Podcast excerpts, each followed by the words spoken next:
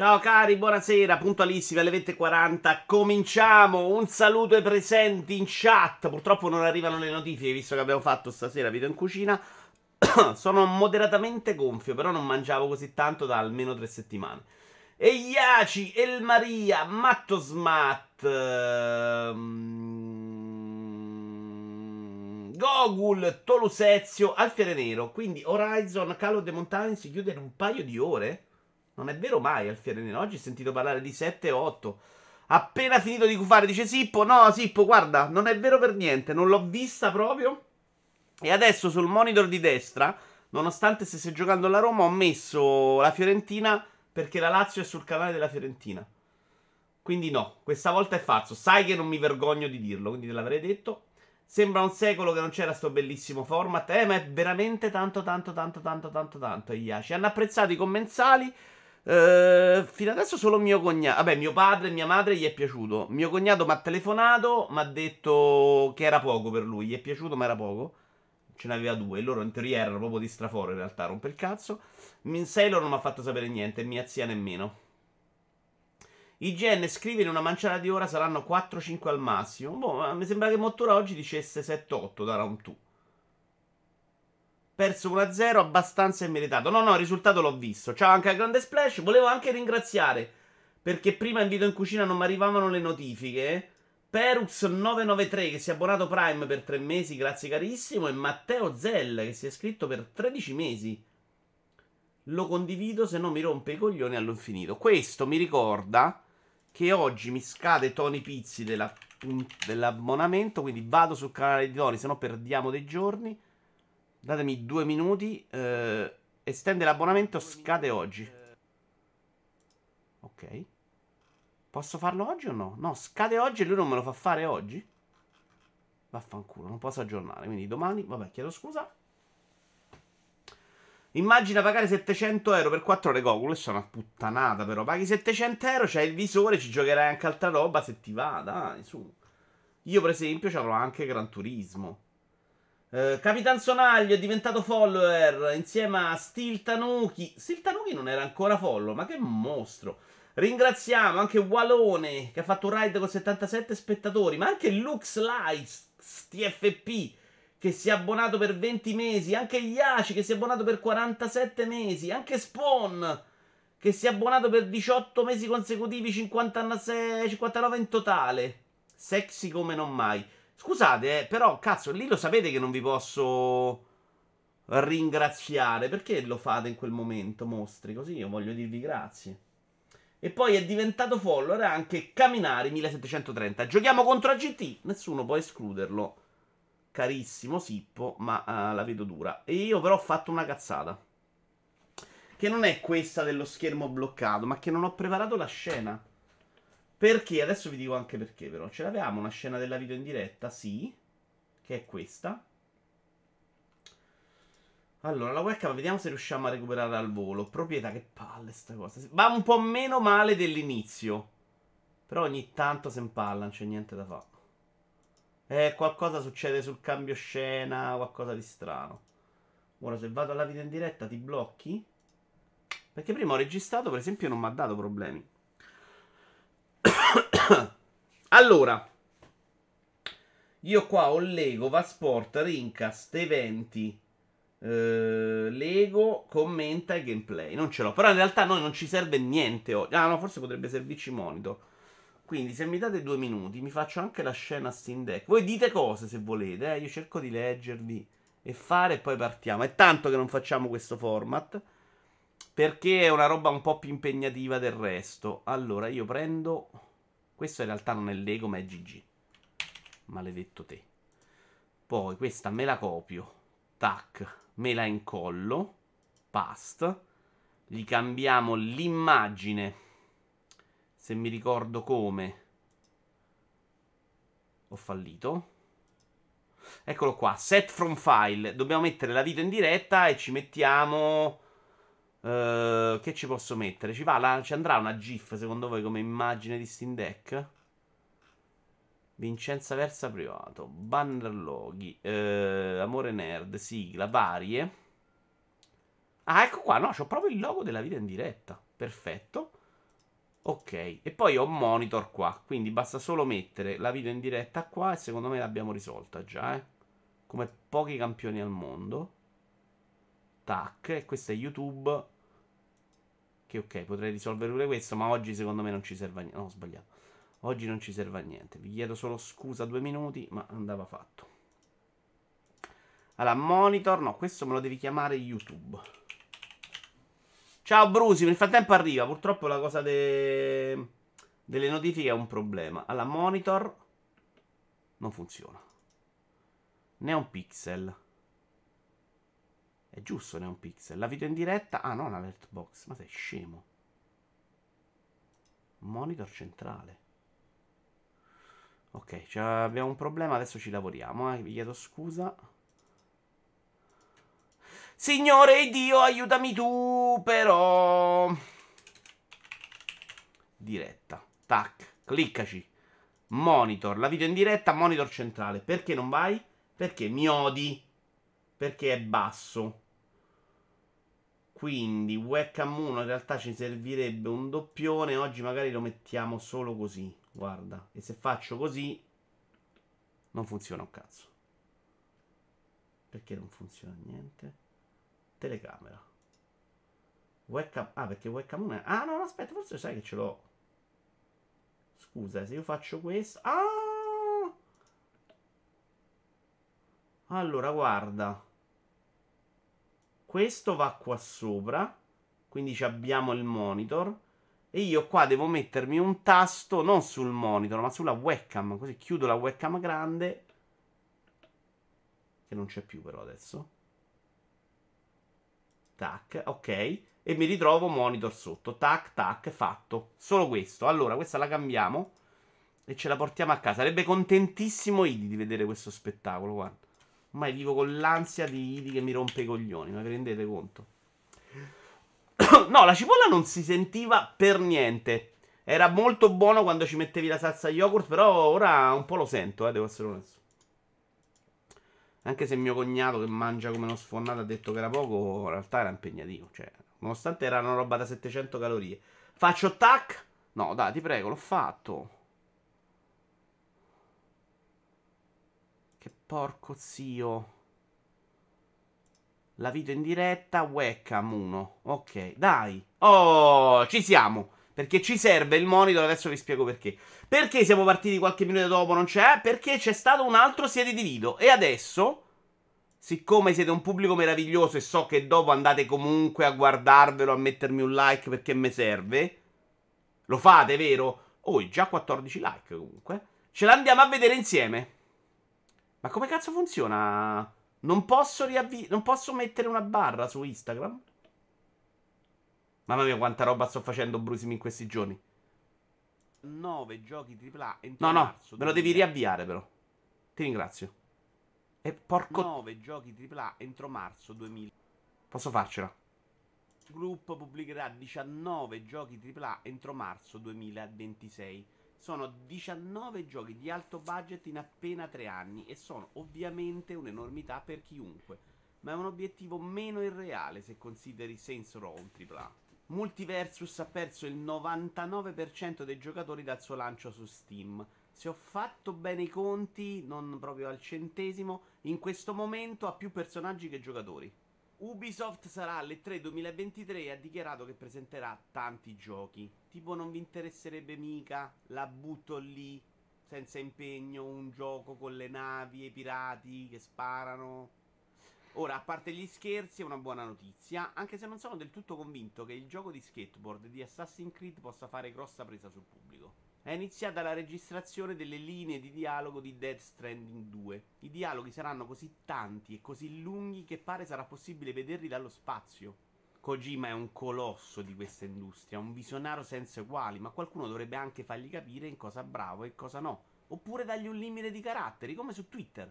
Si avvicina il lancio di PS VR 2 e Sony ha cominciato a spingere forte sul marketing. Così forti che pensate, ieri se n'è pure ricordata. Ha detto oh, PSVR 2.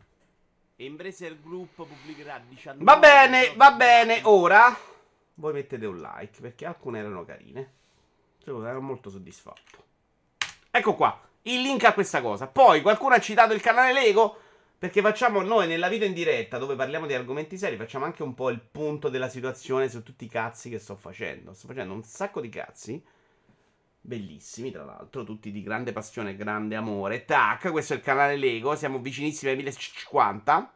Nonostante il blocco di due settimane. No, di quanto siamo stati bloccati in realtà? Una settimana. No, questo non ha bloccato mai. Però non potevo fare video. Comunque era una rottura di cazzo. TG Lego un po' sottotono a livello di numeri questo, mortacci de Pippo. L'ho fatto di corsa, oggi sono salito di corsa da lavoro per fare suo TG Lego in tempo perché BTS Dynamite, i giovani, li mortacci loro, il record... Record negativo. Vabbè, e se arriviamo a 10.000 organizziamo un tour fantastico, tutti insieme ce ne andiamo. Legoland, Lego House, che è più figa di Legoland. Legoland, Legoland è una roba scema, secondo me Lego House è proprio una roba figa davanti di Lego. Tanto l'Ester ha battuto il Tottenham 4-1 all'81esimo. Detto questo, direi che partiamo. Ma con cosa partiamo oggi? Partiamo con un in Danimarca, sì, Yashi, a Billund. Partiamo con un editoriale scritto su Attacas da me, perché secondo me è una roba molto sul pezzo, visto che dopo abbiamo roba preparata invece un po' di tempo fa. E invece quell'editoriale ci sta.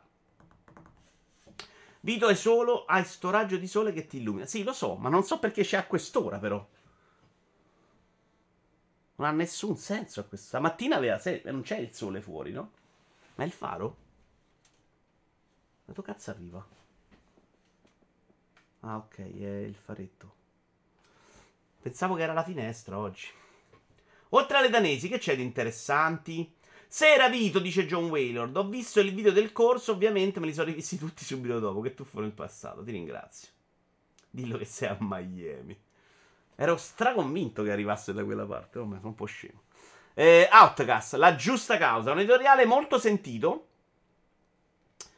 perché affronta un problema che io vivo abbastanza. Avevo messo un'altra immagine qua io, Uh, l'avevo proposta, poi abbiamo deciso con Materna di non metterla. Adesso sto dicendo che sono stato cassato. Però qua avevo messo l'immagine del ragazzino morto sulla spiaggia. Perché secondo me il succo de, di, questo, di questo editoriale era il compromesso, che, i compromessi che siamo costretti ad accettare nella vita. Siamo lì a rompere il cazzo, eh, la rolling, sì, trans, eccetera. Però viviamo senza preoccuparci sapendo che in tutto il mondo, ciao BTC, ma bambini fanno la roba che compriamo, gli schiavi ci fanno i cavetti e sta roba l'abbiamo accettata. Esattamente come accettiamo, facciamo le storie ai mondiali eh, negli Emirati Arabi, poi queste società sono ovunque, si comprano il 7% di Nintendo e amen, va bene così, che cazzo dobbiamo fare? Non possiamo farne niente. Questa roba io un po' la soffro, cioè quando mi metto lì a pensare dico madonna non, è, non va benissimo in realtà, però che dobbiamo fare? E questo è per partire sul discorso di quanto dobbiamo mettere in discussione il nostro intrattenimento in base all'odore. Impattante, ma capisco Madera. No, no, ma infatti Iaci gliel'ho proposta e gli ho scritto io. Prima che me lo dicesse lui, ti ho messo questa immagine, ma se non vuoi metterla lo capisco. Perché ci sta assolutamente. Intanto ho appena rivisto il gol della vittoria della conferenza della Roma e mi sono irritato. La giusta causa. Sebbene il riscontro non sia stato proprio incoraggiante, con i suoi 10.000 miliardi di giocatori attivi, cifre non ufficiali, Hogwarts Legacy ha subito un boicottaggio, a tratti persino violento, cioè sono andati sui siti a dire questi streamer dovete seguirli, eccetera, eccetera, con alcuni streamer che hanno pianto, eh, a causa delle posizioni della Rowling sui trans. In estrema sintesi, eh, sono sicuro che sia tutto molto più complesso di così. La Rowling si è dispiaciuta un sacchissimo della cosa, giuro, e ha continuato a contare i soldi che le saranno arrivati a prescindere dalle vendite del gioco. Il boicottaggio, di cui non discuto le connotazioni etiche, sicuramente manca il bersaglio, ma di questo si può discutere. Nel senso, in questo caso è evidente che non vai a colpire la, la Rowling, ma... Poi parliamo anche del ma. Alcuni boicottatori hanno poi organizzato degli squadroni della morte su Twitch per andare a molestare chi stava giocando al gioco. Questi sono solo degli imbecilli e di questo non si deve discutere. Gioco diverso, polemiche simili per Atomic Heart che arriverà sul pass e pare essere stato finanziato da Putin in persona. Per alcuni, rispettabili, è intollerabile giocare a un gioco finanziato dai russi per altri è solo un videogioco e sti cazzi se ammazzano dei bambini o tifa Juventus. Soprattutto perché sembra bello, altrimenti ci pensavamo. Ci pensavano. Da consumatori ossessivi di intrattenimento, quali siamo, ci viene quindi chiesto di misurare i nostri principi e il nostro sdegno anche in base a cosa consumiamo. Dobbiamo farlo? Come al solito, non lo so. A volte mi sembra di essere l'unico al mondo, ma dopo i 30 anni ho smesso di avere certezze su ogni cosa dell'universo. Però non mi tiro indietro e posso dirvi come sono solito comportarmi io. Considero Il riscatto di Ender una delle letture migliori della mia vita. È un libro splendido che ci spinge anche a ragionare sulla diversità. Non sono più riuscito a leggere niente di suo quando ho scoperto che Orson Scott Card ha posizioni molto poco amichevoli contro gli omosessuali. Quindi sì, Capisco chi non riesce a giocare al gioco della Rowling, l'ho messo tra virgolette, anche se il bersaglio è mancato e gli sviluppatori del gioco c'entrano poco. Ci sono troppe cose che non so su tutti gli altri autori del mondo per considerare la mia scelta coerente, ma l'informazione è arrivata, è nella mia testa e io devo confrontarmi con quella. Cioè, è vero che è ridicolo sta cosa, perché poi non sai niente dell'altro, non... però io quella roba ce l'ho in testa, non posso far finta che non esista. Al contrario, quando si tratta di soldi, non riesco a, comp- a colpevolizzare nessuno. I soldi sono complicati, sempre, e ho accettato tanto tempo fa di sguazzare tra le scarpe e i palloni cuciti dai bambini cinesi. Posso fingermi una persona rispettabile anche dopo aver giocato ad Atomic Heart. E qui volevo che si capisse che stavo giudicando il compromesso, cioè quello che tutti siamo disposti ad accettare ogni giorno sull'alimentazione, sul, sul, sulla vita che viviamo nel, nel nostro mondo da ricchi, insomma, fondamentalmente. Uh, era autocritico nel caso non si fosse capito. Questo è, questo sono, devo conviverci ogni giorno. La morale della favola, questa parte secondo me non è venuta benissimo, non so se si è capita completamente. La morale della favola è che il modo migliore per vivere è nell'ignoranza, fregandosene di tutto e di tutti e sperando di non incappare nell'analisi, nell'analisi logica del nostro autore preferito, perché rimarrebbe proprio poco di questo mondo se ci guardassimo allo specchio.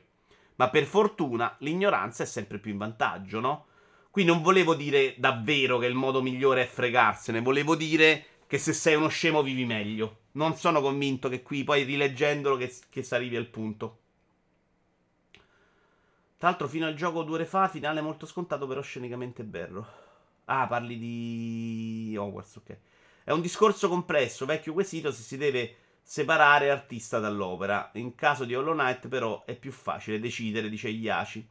Poi c'è pure distinguo fra artista che ci guadagna dalla nostra scelta o meno, che eh, di Caravaggio nessuno si fa problemi. Come un musicista crea opere magistrali oggettivamente stupende, poi si scopre che è un assassino e tutti cominciano a dire no, le opere fanno schifo, non si riesce a dividere opera uh, da persona privata. Io non ho problemi a farlo, sono sbagliato io. No, John, però non, è, non che neanche chi non ci riesce. Io non ci riesco sempre. Per me non è vero che devo sempre separare l'opera dall'autore, perché a me interessa che quell'autore non sia, non venga alla ribalta. Sì, è chiaro che se è morto è più facile. Però da vivo mi interessa come. È vero che in questo caso la Rowling non, non, subisce, però magari non fai sette giochi dello stesso capitolo, nel caso fosse andato in porto, diciamo, il boicottaggio e non prendi i soldi per il secondo, no? Quindi ci sta pure che vuoi punirla in qualche modo. Quindi, ovviamente, gli squadroni della morte sono indifendibili, no? Perché poi ognuno deve essere anche libero di affrontare le cose come crede non è vero che posso condannare chi invece pensa che, che boicottare sia la scelta giusta. Compresa Atomic Heart. Perché poi anche Atomic Heart, ragazzi, non è vero che è ridicolo boicottarlo in qualche modo. Lì sono io, lì sui soldi. E vedete la mia differenza tra Calciopoli, prima maniera, e la Juve, questo processo qua di cui non me ne frega niente. È che i soldi quando li vai a scoprire, secondo me, è difficile ad alti livelli che trovi pulizia. E poi lì volevo che venisse fuori risalto un'altra cosa. Ma perché ogni giorno accettiamo un sacco di porcherie e non ce le sbattiamo in faccia? Lo sappiamo tutti come vengono fatti i cavetti del cazzo USB a un euro. Eh, cioè, lo sappiamo tutti da, da, da, cazzo le bambini cinesi che stanno lì a cucire roba. Quella roba l'abbiamo accettata perché non la vediamo e va bene così. Sappiamo tutti come arriva il cibo uh, nella catena, quella di massa, insomma, no? Cioè come tengono gli animali. Io ho letto due libri, c'è da impazzire. Eh, chiudo gli occhi e vado avanti. Eh. È chiaro che poi ogni tanto mi guardo allo specchio e ho dei problemi anche con la mia persona.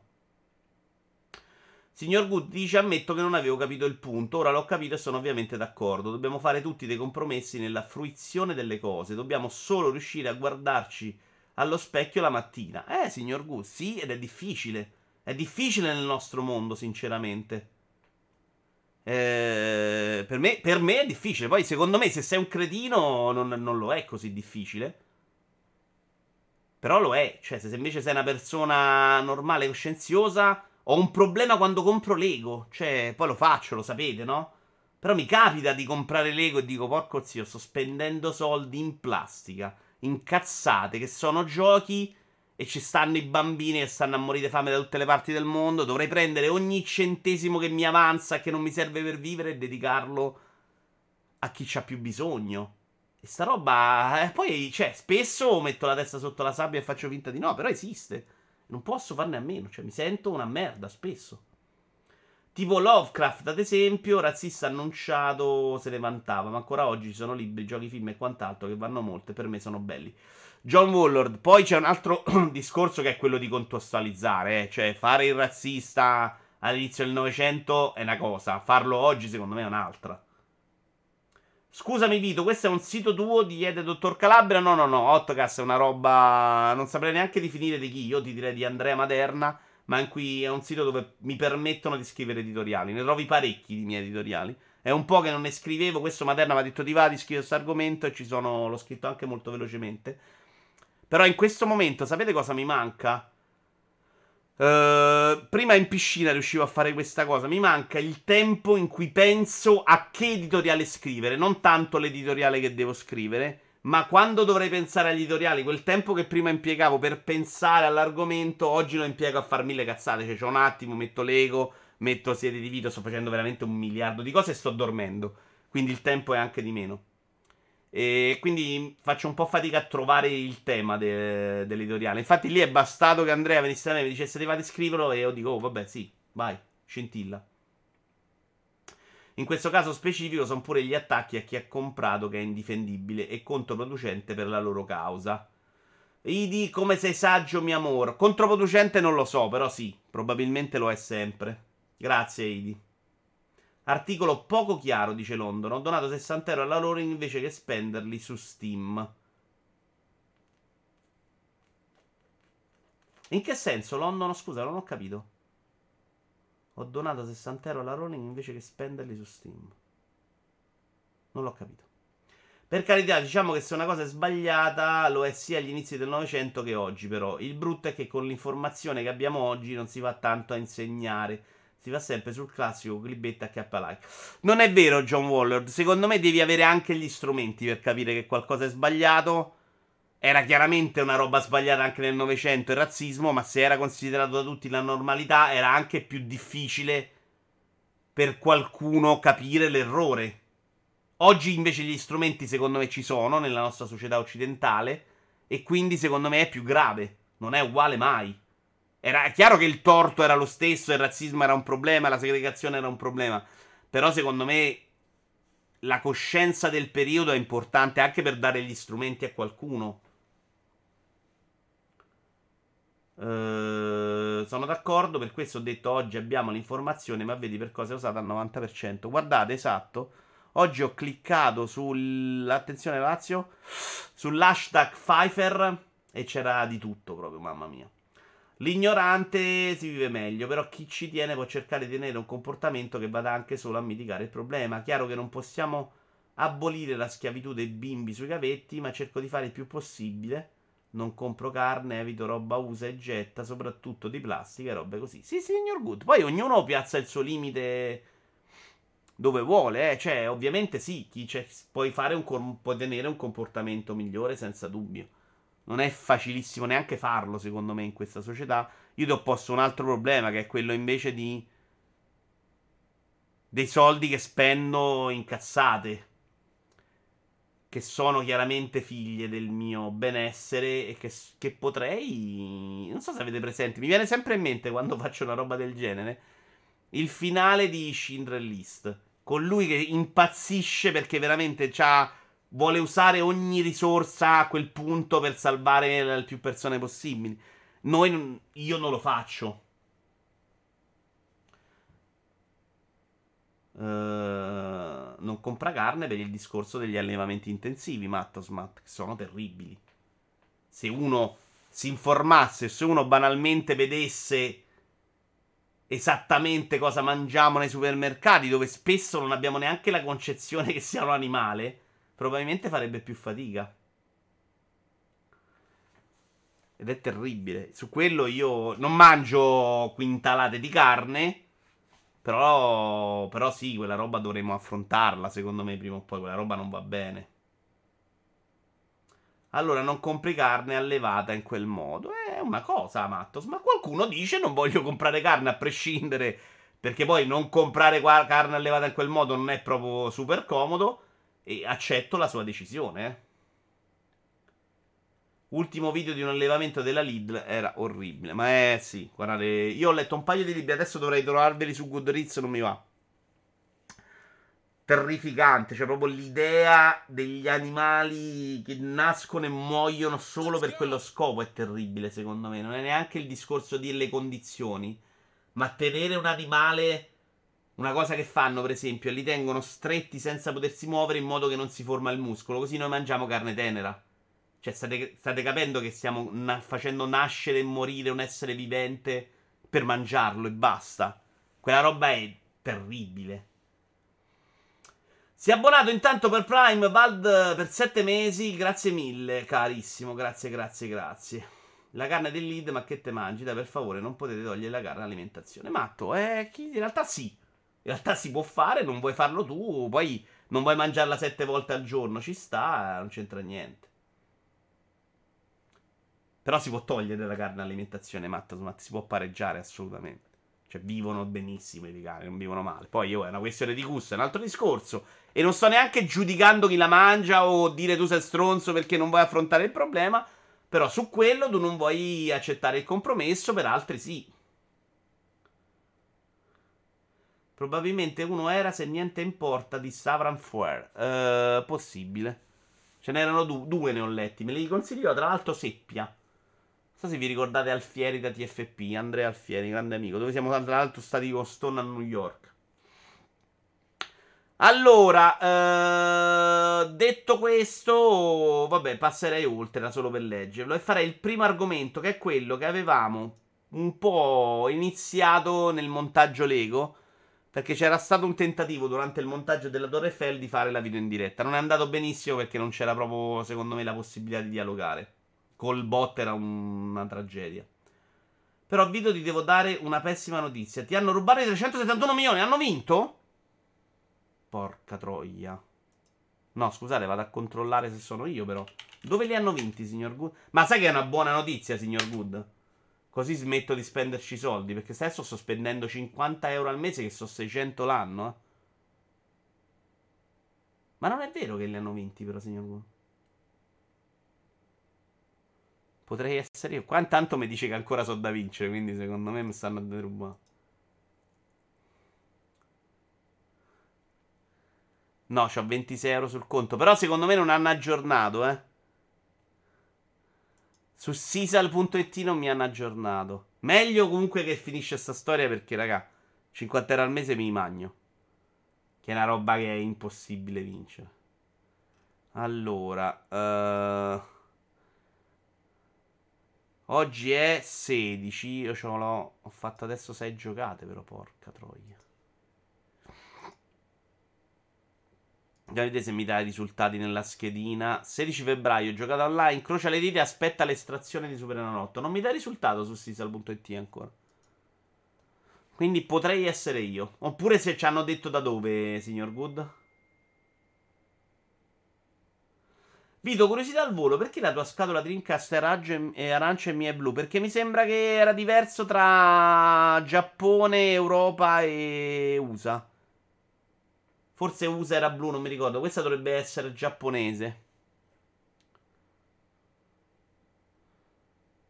Vocale a ugualone. Pensa se andavi a controllare la schedina in diretta, sarebbe interessante vedere reazione live in caso di vincita. Beh, fingerei di no. Europa Blu, grazie Jedi. Jedi che l'altro giorno ha provato in diretta il gioco del maiale per Commodore 64. Se vi volete andarlo a vedere, andateci. Io non so fare la roba per linkare il canale. Dovrebbe esserci un comando, ma non me lo ricordo. Se riuscite a farlo voi, fatelo voi. E figo, proprio bello. Quella palla era blu, ok. È blu per via di un'azienda con un logo simile. Superenalotto, centrato il 6 da oltre 371 milioni di euro, il montepremi più alto di sempre, so solo questo. Allora, al momento non posso escludere che sia io. Poi magari prima di finire controlliamo. Riuscire a fingere di non aver vinto. Tra l'altro non sono neanche sicuro che sul sito della Sisal c'è l'importo con la vittoria, ragazzi. Ma poi secondo me ve ne accorgete domani mattina, eh. Cioè io domani mattina sto qui in live alle 9 e mezza, non faccio più un cazzo, senza mutande per casa. cambi il mondo con quei soldi vita, ormai è deciso. Beh, cambio, sì. Tra l'altro è vero, potrei fare un sacco di roba. Sì, anche perché 370 milioni vanno proprio anche la mia idea di soldi della sicurezza, eh, quindi sì, di brutto. A proposito di Lego, hai preso Lego Revendal? Sicuro sì. No, John, non, non mi fa neanche impazzire quella roba un po' di orama a me. Spenderò un, un po' di soldi a marzo perché escono un botto di Speed Champions. Tanto stanno arrivando 800 messaggi. Magari è Sisal che mi dice che ho vinto. Oh, messaggio di Sisal, giuro.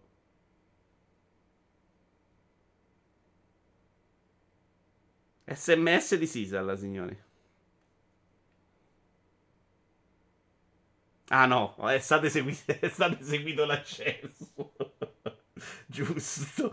Devo dire che per un attimo ho sobbalzato, eh. Ti giuro. ok, perché era proprio adesso quando si salvò. Messaggio di Sisal non c'era scritto il test. Fantastico. Va bene, signor. Non credo che arriverà un messaggio se vinci. Se tu vincessi non sarebbe giusto, Billy Sim, Che grande attore. Arrivato il bonifico, grazie Vito, non dovevi. Super cazzo la di Sisa. Madonna, è arrivato proprio bene suo messaggio, tacci suo. Vabbè. Facciamo i seri. Volevo parlare di quel discorso dei bambini, dei figli degli influencer, che mi piace un sacco.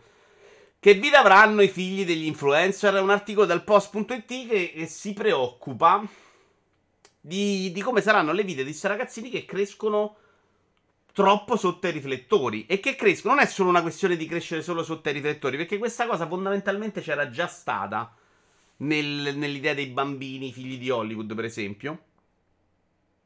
Ma è una roba un po' diversa. È, è una roba in cui le relazioni, essendo tutto fatto in vista di, della rappresentazione di questi genitori, cioè devono fare il TikTok o la roba su Instagram, viene a perdere, secondo me, alcun, proprio la sensazione, alcuni rapporti reali, alcuni sentimenti. Esempio, Uh, il figlio Leone di Chiara Ferragni che va là e dice, dice ti voglio bene. Chiara Ferragni che non sta reagendo a questa parola, a quello che gli dice, ma sta reagendo sapendo che sta facendo un video per i suoi follower e quindi ha una reazione del tutto diversa. E adesso ci andiamo a leggere un po' di cose perché secondo me è una roba super interessante. Adesso ve lo leggo. Una vita disastrata, droga e morte prematura. Uh, sto cucinando, chiedo scusa per la pochezza. Eh, vabbè, adesso che. Attenzione alla Lazio! Attenzione Clamoro! Niente. Ehm, è un articolo interessante. Io vi invito a non fare sempre i soliti sboroni. Eh, vabbè, no, è facile, basta non fare così i genitori. Perché è facile dire così se noi non abbiamo i soldi che prendono loro per fare questo lavoro. Entriamo in un'ottica di gente che sta roba è riuscita a farne un lavoro, a svoltare, ci guadagna, eccetera, eccetera. Che quindi in parte deve anche farlo. Deve molto, tra virgolette. Però non diventa più una roba e basta non farlo. Perché se sei quel tipo di personaggio, funzioni in quel modo, devi dare tanto di quello. Secondo me è molto difficile anche da gestire. Però mettete, cercate di giudicare sempre mettendovi nei panni loro, non mettendo il giudizio da voi nei panni di adesso. Cioè, siete della gente che magari è anche genitore, ma che non ha questa esigenza di far vedere a tutti quello che succede nella vita o di fare 5 TikTok al giorno, banalmente e, e, che devono essere anche interessanti per il pubblico perché se no perdi interesse, devi fare numeri e cercare di capire come potresti invece tutelare i figli in questo senso. Vabbè, solo un imbecille può ridurre la faccenda dal dire, vabbè, che ce vo coi soldi che c'hai. In che senso, Zora? Ma tra l'altro pure London mi ha risposto su quella cosa di prima. Ecco l'infarto. In che senso? Eh, London, ma avevi fatto una cosa prima che non ho capito, ma la sono perso. Vabbè. Chiedo scusa.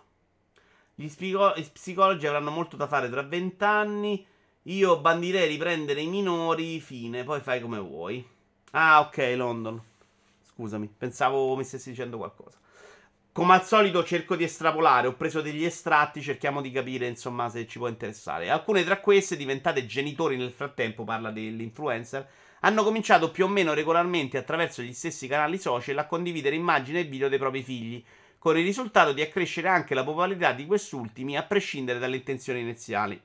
Il fenomeno dell'esposizione costante dei bambini su social media da parte dei loro genitori o di altri adulti adulti che ne sono responsabili è sintetizzata in ambito anglosassone dall'espressione sharenting, dall'unione delle parole share, condividere e parenting, essere genitori. In Italia, in un sondaggio contenuto in uno studio del 2017 sulla rivista italiana di educazione familiare, il 68% delle persone intervistate, prevalentemente madri con figli di età compresa tra 0 e 11 anni, disse di pubblicare con una certa frequenza foto dei propri figli online attraverso i profili social e il 30% di farlo anche su gruppi Facebook o altri gruppi con un pubblico più ampio di quello di un profilo personale. Qui stiamo parlando già di cose diverse, però qui si parla di Lazio in 10? Porca troia. dopo 15 minuti del primo tempo?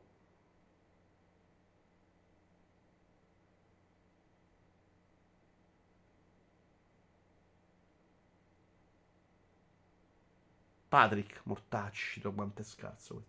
Ehm, questi sono i genitori normali che postano le foto su Facebook. E ok, anche là è facile dire non le devi pubblicare. Però questa voglia di condividere i figli non è una roba di oggi, eh. Semplicemente facciamo un po' fatica come esseri umani a capire che cos'è un social network e quindi a quante persone può arrivare. Perché l'idea di mia sorella che posta una foto e non, non ne fa tantissimo in realtà o non lo fa proprio, credo.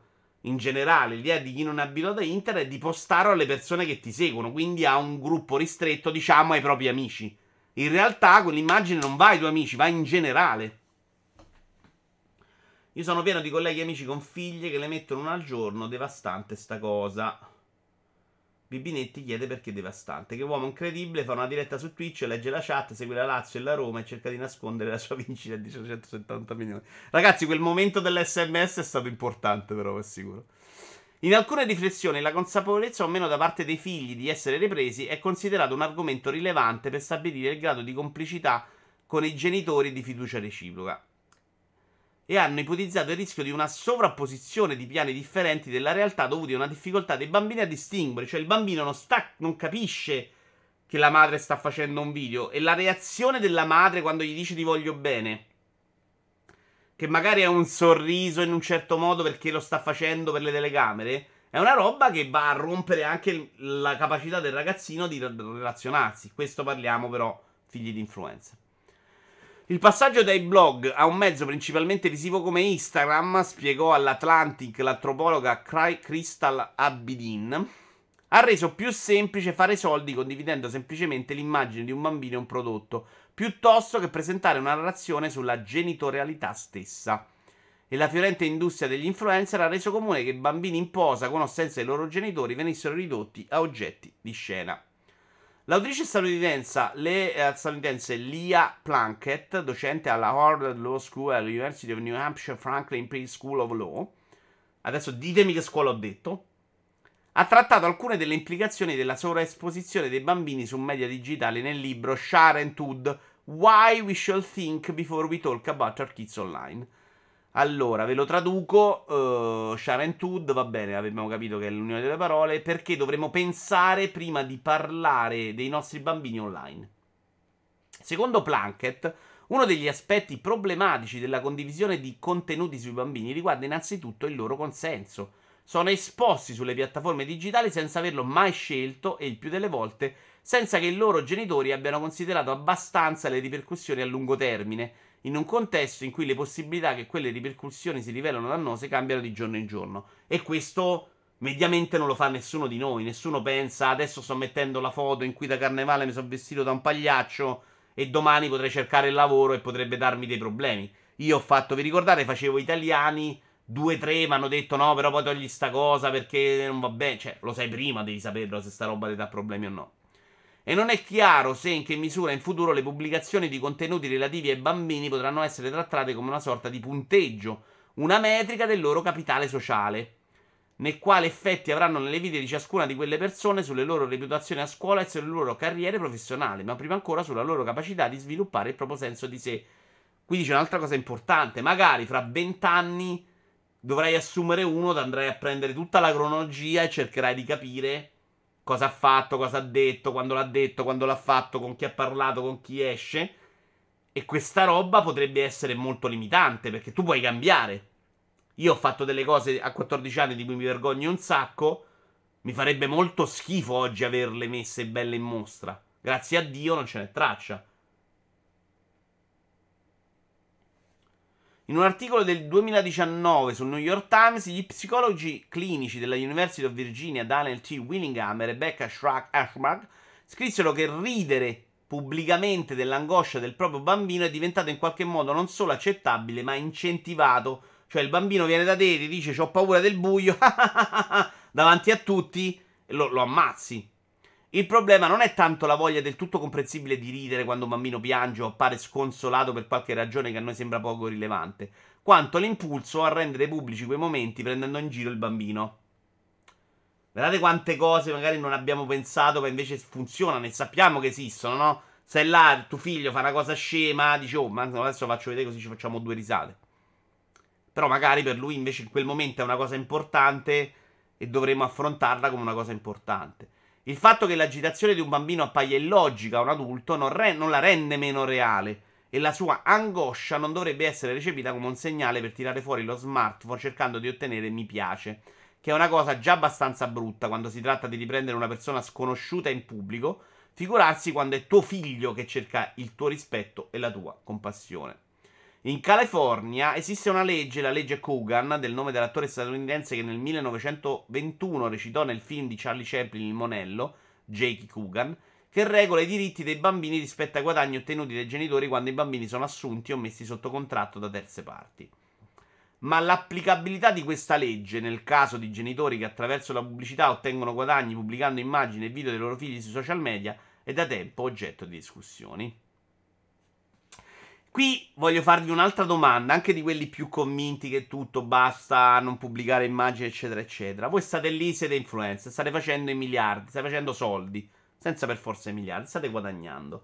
Pubblicate un'immagine di vostro figlio che genera un sacco di soldi, li genera anche per lui. E potreste usare quei soldi per fargli fare una vita da rababbo più avanti, perché oh, magari gli avete fatto scartare giocattoli e sta roba sbloccata, svoltato cazzo glielo faccio fare e questo magari a 20 anni può permettersi di non lavorare. Veramente direste no, non lo faccio perché è piccolo, i, pro- i problemi del futuro, eccetera, eccetera. Perché è, mo- è molto facile giudicare sta roba dall'esterno, perché non, non, ci dobbiamo confrontare con sta roba. Nessuno ci ha offerto 120.000 euro per fare una foto a ragazzino. Però a volte si tratta anche di fargli scartare un giocattolo per 10.000 euro, per questi, per 40.000 euro, più il contratto con la Lego, capite? Eh, sta roba secondo me è più difficile da giudicare solo in quest'ottica, perché quei soldi vanno anche a lui.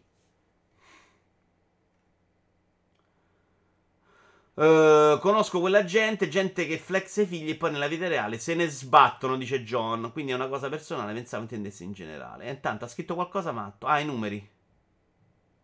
38, 47, 52, 56, 60. Visti così sembrano sempre facilissimi. Dice, ma cazzo, potevo metterli. 38, 47, 52 è proprio. Vabbè, oh, però c'è anche speranza che possa aver vinto mio padre, mio cognato. Cioè, qualche soldo mi dovrebbe arrivare. Però penso effettivamente. Eh, penso che effettivamente gli affetti li vedremo fra vent'anni. Così come il fatto di essere assuefatti a TikTok fin da piccolissimi. Vero, signor Good. TikTok per me è abbastanza il male. Eh. Cioè, quella roba. Anzi, non TikTok, il contenuto video da pochi secondi che arriva a martello e arriva solo la tipologia di contenuto che ti piace è abbastanza drammatico, secondo me. Uh, alcune puntate dell'indignato sono ad oggi borderline, dice Fabio Volante. No, però lì Fabio Volante, occhio, aspetta. No. Lì non è mai stato quella roba là. Cioè, non ho mai pensato di parlare male contro le persone di colore o contro gli ebrei. Cioè, chiaramente era una roba in cui prendevo in giro chi le prendeva in giro, eh, attenzione. Mi vergogno di delle cose che ho fatto perché le pensavo, non di io che cerco di far satira su quelle cazzate. Erano discorsi un po' diversi, Fabio. Erano borderline anche all'epoca, ma il discorso non è, non mi vergogno mai dell'indignato. L'ho fatto per insultare quella gente che pensa quelle cose. Raccontaci di cosa ti vergogni dei tuoi 14 anni. Non sei sempre stato liberale e buontempone di oggi. Per un cazzo, perché casa mia c'è una tendenza un po' vagamente ignorante, molto alla destra di un certo tipo, insomma, un po' banalotta. In una città che va in quella direzione, in un quartiere che va in quella direzione, diciamo che ci ho messo un po' a diventare liberale. E un po' me ne vergogno. Cioè, ma mi vergogno anche di, aver, di, essermi comportato a volte un po' da bullo, no? Ho subito i bulli e l'ho rifatto su alcune persone. Ho preso in giro, ho fatto un sacco di battute, sta roba sui gay che all'epoca si facevano e tutti ridevamo e oggi non le farei mai perché magari ho rotto il cazzo a qualche amico. Cioè, alcuni comportamenti oggi li guardo veramente con schifo e ribrezzo e rimproverei i miei nipoti se li vedessi fare. Storicamente, in caso di bimbo prodigio, i genitori molto spesso si sono bruciati tutti i soldi. Vedi Caclin o la Spears. Beh, la Spears era così il discorso. Non era il padre che provava a salvarli, Splash. Non era impazzita lei. Contratto con la Lego, datemi un figlio adesso, diceva. Io non posso ma io posso essere d'accordo con te, ma non sono per forza mostri insensibili genitori che pubblicano le foto dei figli online. È quello che volevo dire. No, non è quello. A volte è anche non conoscenza dei problemi. A volte il problema è come quello dicevamo prima, no? Se non ce li hai gli strumenti, se internet non l'hai ancora capito, ma come fai a giudicare questa cosa e a capire che può esserci un problema? Dovrebbero vedere la video in diretta, stare qui, avere la voglia di ascoltare, che spesso non hanno, e capire che ha delle conseguenze. Ma sta roba non arriva guardando Barbara D'Urso o Masterchef. Purtroppo, secondo me, un sacco di programmi dovrebbero andare anche in quella direzione, cioè di preparare la gente. Però, se fanno solo soldi e la Rai, per qualche motivo che non mi spiego, ha inseguito sta roba di fare soldi.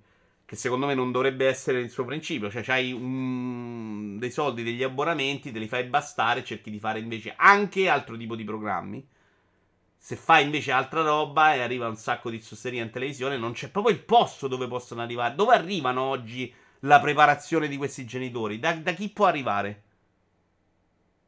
Eh, cioè, o sei predisposto ad andartene a cercare o non ti arrivano. Plot twist ha vinto Valone, dice Alfiere. Magari sono bravi, stanno costruendo un piccolo gruzzolo per il figlio per il futuro. Qui parliamo sempre degli influencer. Non dico che sono tutte bestie. Dico solo che per me è una cosa troppo intima per un bambino che cresce come una bomba orologeria. Vedete le interviste di attori bambini cresciuti tipo quello di Harry Potter. Alcuni sono dovuti andare dallo psicologo per le pressioni dei genitori, alcuni invece hanno accettato e superato. Beh, alcuni sono anche molto contenti, John, eh? cioè non è manco sempre una tragedia. È chiaro che quei bambini hanno vissuto in, un, in una bolla particolare però era anche una chance incredibile. Eh, cioè, alcuni hanno, possono non lavorare oggi nella vita, diciamola così. Hanno una carriera nella recitazione. È chiaro che però, mentre Hermione era bambina, obbligarla a non poter cambiare il taglio di capelli è una roba che comunque è importante. Eh. Cioè, il momento in cui tutti noi da ragazzini abbiamo voluto fare la pazzia, tagliamo i capelli, coloriamo, è una roba che fa parte comunque, secondo me, anche della crescita come persona, no? Non ti senti soddisfatto, vuoi cambiare, vuoi apparire uguale a qualcuno. A lei quella parte gli è stata proibita. Poi oggi è grande, c'ha 100 milioni in banca e sti cazzi, però in generale ti manca un pezzo. Soldi da abbonamenti che nessuno voleva fare, tra l'altro. Ciao Perceptro, ma come Perceptro? Sei arrivato tardi alla video in diretta che ci tenevi tanto. E il Maria non so di cosa stai parlando, tra l'altro tu. Ah, ha vinto Walone. No, Walone non gioca al Fiere Nero. Ok, ho capito al Super Enalotto. Ok. Vabbè, traumi superabili. Ci sta. Ciao, Just. Meno male che la Rai investe questi soldi. Ah, ok.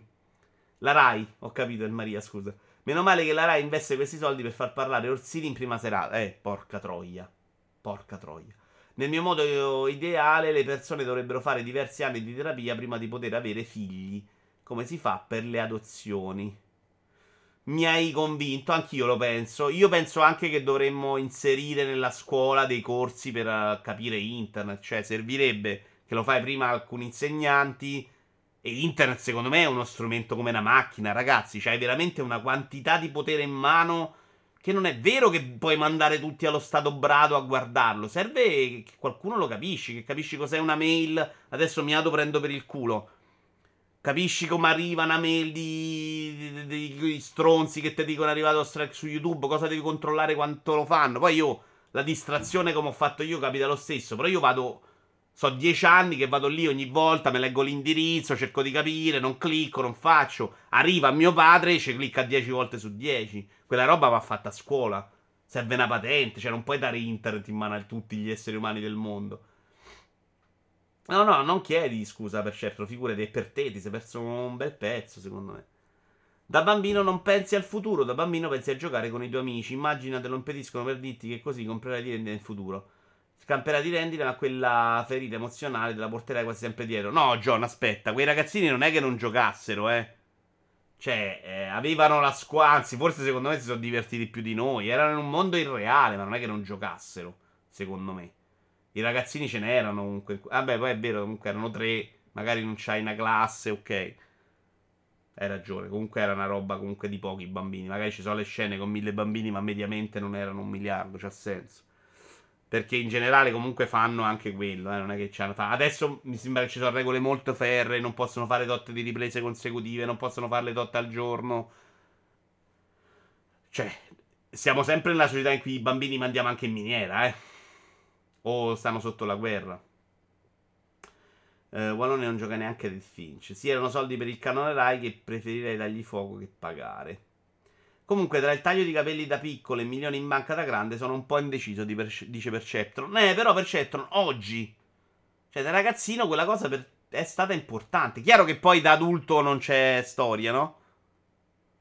Però capite che non è sempre, cioè da ragazzino, come dice John, non, non stai valutando quello può essere una salvezza un'arma letale internet, poco da fare. Secondo me va, va comunque preparata ormai la gente. Anche per capire... Sapete cosa? C'è una generazione che non, ha, non mette in discussione l'informazione. E quindi eh, è facile dire, oh, cre- sono creduloni, credono alle fake news. Per loro non esistono le fake news. Ha- sono cresciuti con l'idea che l'informazione arrivasse dai giornali, che il giornale era fatto dal giornalista, che il giornalista aveva un titolo, che l'informazione era controllata e per loro non esiste l'idea che c'è uno che si sveglia la mattina e dice una cazzata perché vuole fare soldi sulla cazzata. Se non pensa che quella figura esista, non è in grado di affrontarlo.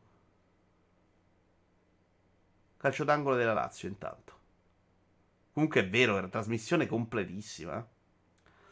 Uh, va bene, andrei avanti. Abbiamo deepfake. Io non ho scelto di essere alto o basso. Mi piace. Imbrattare girasoli. Ah, quella è bella, quella dei girasoli. Eh. Le serie Toy Crime hanno dei doveri nei confronti delle famiglie delle vittime. Le nuove generazioni pensano così. Leggono la notizia su Facebook uguale vera. Esatto, non è in discussione perché gli arriva da una fonte. Poi che libero è un giornale di ciarlatani. Per loro non è possibile. Netflix sta ricevendo delle critiche per aver raccontato un serial killer, se- serial killer senza informare i parenti degli uomini che uccise. Allora, non mi ricordo qual era la serie di Netflix, però Netflix ha fatto una di quelle serie sui serial killer, eccetera, eccetera, e c'era sta polemica perché non avevano avvisato i parenti.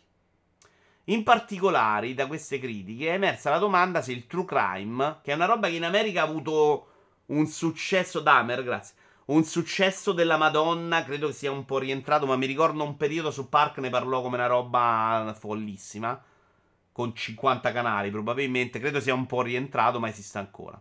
Da noi c'è su 8 o 9, no, su 9 io ce l'ho, digitale terrestre c'è un canale che fa solo quello. Io per un po' di notte li vedevo.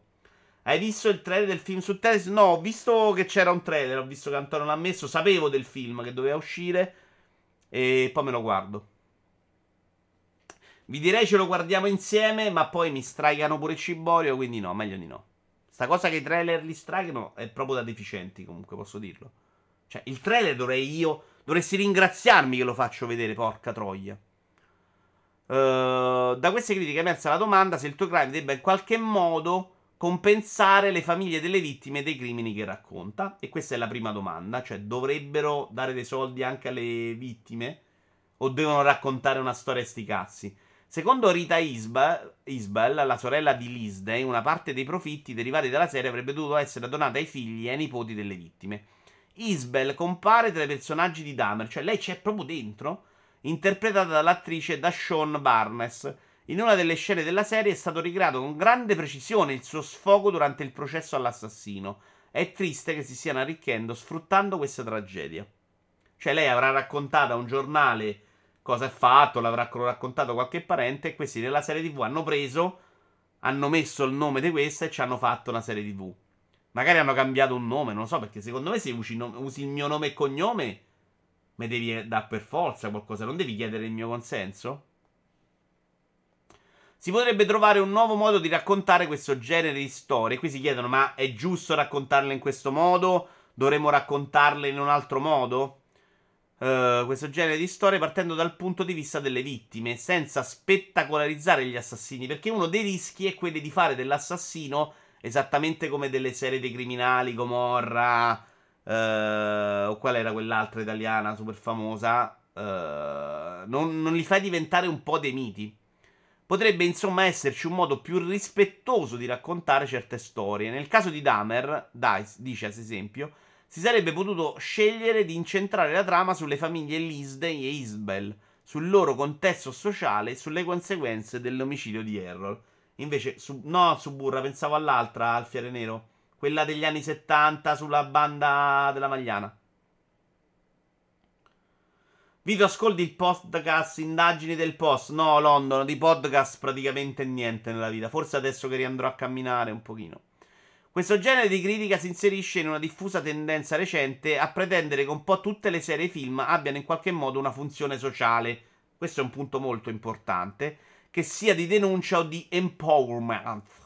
È una prospettiva però anche molto criticata perché secondo molti limita fortemente la possibilità dell'arte e finisce per rendere sterili e prevedibili film, serie e libri che dovrebbero avere altre priorità e obiettivi intrattenere, sorprendere, turbare, divertire, stimolare, commuovere e via decente, ma non necessariamente educare. E questo è un altro punto. Cioè, non è che la serie TV deve nascere sempre per dare il punto della vittima, eccetera, eccetera.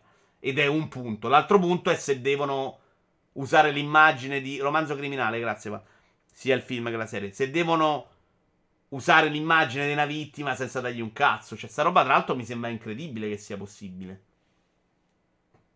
Motivo per cui, dice signor Good, non ho visto Dahmer, infatti. La prima puntata è solo voyeurismo su come uccideva le persone, uno schifo insensibile per me. Mini semi-hot. Ricordo polemiche simili per Bronson con Tomardi che consiglio. Eh, ma ci sono anche altre, cioè non arrivate solo ai film, eh. cioè, pensate anche a quella roba che vedete sul canale 9 in cui raccontano la storia, mettono gli attori finti. Cioè, anche là, quello che si diceva in questo articolo, che adesso non, non c'è l'estratto, forse perché manca un pezzo, è che tu sei la vittima. Magari stanno usando anche un nome falso, ma ti fanno rivivere la storia, ti fanno rivedere il momento dell'omicidio. Se lo vedi, ti ritraumatizzi, cazzo. Sei tu che devi decidere se quella storia vuoi che appaia in televisione o no, o no. O vado a perdere il verbale della polizia ci faccio il cazzo che mi pare, perché quello fondamentalmente credo che facciano. Mi pare non giusto. Sui soldi è più complesso, eh. eh perché, perché, perché, boh, non lo so. È proprio difficile questo, sinceramente. Cioè, se la storia del serial killer la, la dobbiamo anche raccontare in qualche modo, o no? O dovremmo evitare? Se la racconto, posso veramente andare ai figli, nipoti, dire soldi, do in beneficenza. Questi fanno serie tv, non lo so. Ciao, Stiante. L'arte, dice Bender, letteratura, cinema, videogiochi, devono essere in grado di farti assumere punti di vista che non sono i tuoi. Il problema è che in tanti confondono i contenuti con il punto di vista dei narratori. Eh, poi io quella serie non l'ho vista, non mi interessa. Ma guardate, ce n'era anche un'altra più famosa, non eccezionale, quella su, sempre su, sulla storia dello studio dei serial killer, di come in America si andò a creare eh, lo studio sui serial killer. Adesso sicuramente vi ricorderete voi il nome, io no. L'avevo visto qualche episodio. Eppure là, Mindhunter, grazie Splash. Pure là si andava nella direzione di quel tipo, eh. Minchia, tutti? Che bravi. Se incentravi la trama sulle famiglie, la gente si annoiava e non faceva tutto quel successo, è logico. Sui podcast ho risposto. Romanzo criminale era giusta. Uh, bellina, secondo me. Alcune cose ho visto, poi mi sono annoiato presto. Eh. Uh, che ne pensate? Molto complesso questo argomento, secondo me. Però io, le, io quelle. Sai cosa guardavo sempre di notte quando non dormivo? Quello che rivedeva i crimini italiani. Quella roba la guardavo, eppure là, secondo me, non si inculano nessuno. Cioè, vanno a prendere eh, i telegiornali dell'epoca, buttano tutto a mezzo. Amen. E vado, comunque sto facendo soldi su quello. Prendete, non so, la vetrana. Qual era quello dei due ragazzini che hanno ucciso la madre, i, i due fidanzatini? Adesso confondo. Cioè, comunque, oppure quello che la ragazzina hanno presa, entra in, casa, in casale, hanno ammazzata. Cioè, questi hanno fatto una serie di bu sulla Orlandi. Sono andati dal fratello e gli hanno dato i soldi o hanno preso e l'hanno fatto? Erika e Omar. Eh sì, Splash, bravo. Un'ulteriore serie bella cestinata da Netflix. Di solito nei crime sul 9 parenti e vittime sono sempre partecipi. Questo caso è singolare. C'è chiaramente un amore per la cronaca nera e per il tramo da parte del pubblico. Non è una grossa novità. No, no, questo no, assolutamente.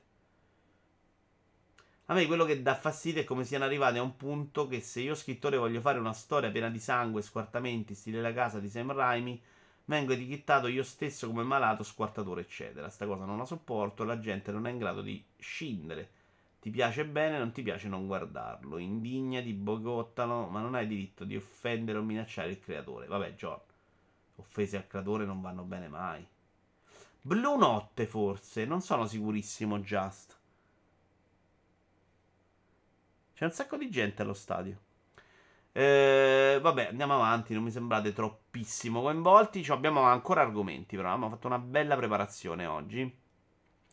Bruce Willis, questo è più breve. Bruce Willis vende i suoi diritti d'immagine per il deepfake. E qua già secondo me c'è un problema di fondo. Bruce Willis, da quello che ho capito, non è neanche in grado di decidere lui se venderli o no. Quindi c'è qualcuno che lo fa per lui.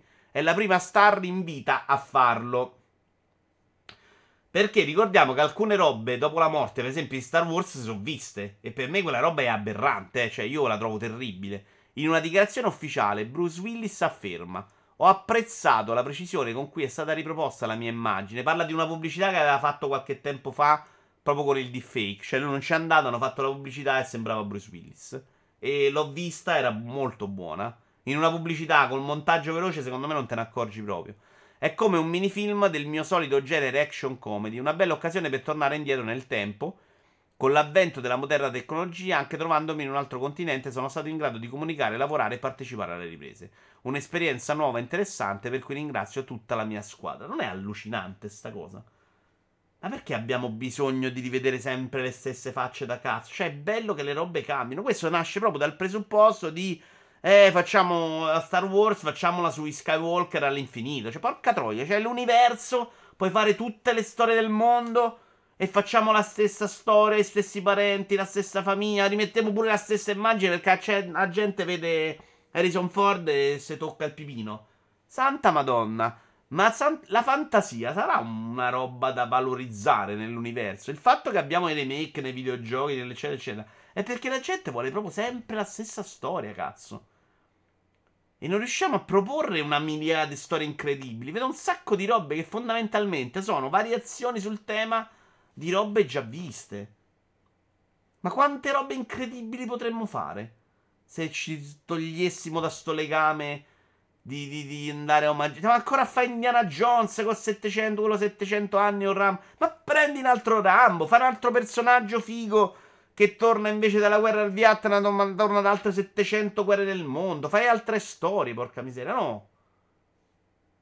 E siamo qui preoccupati. Questa cosa del deepfake secondo me è terribile. Cioè, eh, siamo al limite tra il personaggio proprio finto. Perché qua c'è Bruce Willis, l'abbiamo visto, ricordiamo Bruce Willis. La differenza è che poi prima o poi ci metteremo un attore digitale e gli attori andate a fanculo. Però per me l'approccio spettacolarizzante, perlomeno, a me è arrivata così come Dahmer, è differente da un documentario di Ugarelli o quelli to Crime. Ci sta, capisco il punto. Guarda, durante un corso di scrittura ho scritto un racconto in cui il protagonista era un vecchio che andava a puttane. E a fine serata ammazzava il gatto. Quando l'ha letta la gente si è incazzata, dice Bender. La gente è un po' pazza. Magari il tema era scrivere un racconto divertente, eh, però... Scusatemi, ma io credevo che era lecito dare i soldi ai parenti delle vittime quando si parla di storie di serial killer. Eh, ma qua pare che non gliele abbiano date, che non le abbiano proprio consultati. Uh, non vado a puttane il mio gatto, sta benone. Ma la gente legge che lo ha scritto te, te sei così. Allora, Jenny come Tarantino, come Garth Anis. Garth Anis non so chi sia.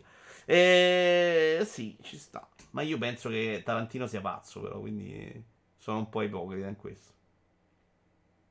Perché quando ci hanno provato a cambiare con Star Wars della Jedi fan si sono incazzati e basta. Signor Good, ma infatti io non ce l'ho con chi li fa i film, ce l'ho con chi cazzo la gente che li vuole.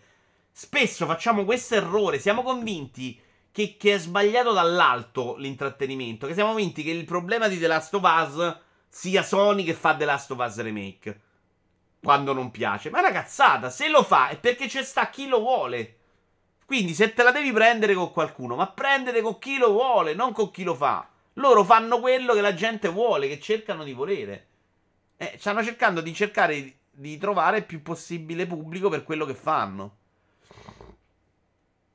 Secondo me i deepfake con gli attori sono il primo passo verso un nuovo genere cinematografico senza attori reali, con personaggi completamente generali generati semi-randomicamente. Però qui è un po' diverso ancora, eh? Cioè, è molto facile metterci invece un attore vero e una faccia appiccicata. Storie che oggi possono solo fare con l'animazione, videogiochi sotto forma di libri si potranno fare come live action e il deepfake, però è uno step necessario affinché la tecnologia si evolva. Perceptron. Dato per scontato un budget eh, che lo permetta, che storia non si può fare oggi? Secondo me oggi possono fare più o meno qualsiasi cosa, no? Con uh, computer grafica, eccetera, eccetera, eccetera. Lì è proprio l'idea di voglio fare l'universo Marvel e voglio sempre lo stesso Capitan America e non mi freghi più perché la faccia non devi manco fare l'attore, ma che te frega dei tuoi miliardi e me lo faccio. Che è diverso secondo me. Il punto è la gente vuole quello, faccio quello, ma però ti perderai in questo modo la crescita di un altro attore bravissimo. Negli anni 20 c'avevamo brave attrici, poi abbiamo avuto quelle degli anni 40, poi quelle degli anni 60, quelle degli anni 80 e degli anni 2000. Il ricambio ci permette anche di avere cose nuove. È come quelli che dicono non buttiamo giù lo stadio vecchio, deve rimanere San Siro. No, San Siro l'abbiamo visto. Buttiamo giù e vediamo un altro stadio figo. Rimarrà nella storia pure quello. Non deve essere tutto un monumento. Il Corriere conferma vince del 6. No, questa cosa l'ho capita Google. Mi devi dire se è a Roma però. Adesso ricontrolliamo. Secondo me dovresti andare a vedere la mia faccia quando è arrivato l'SMS.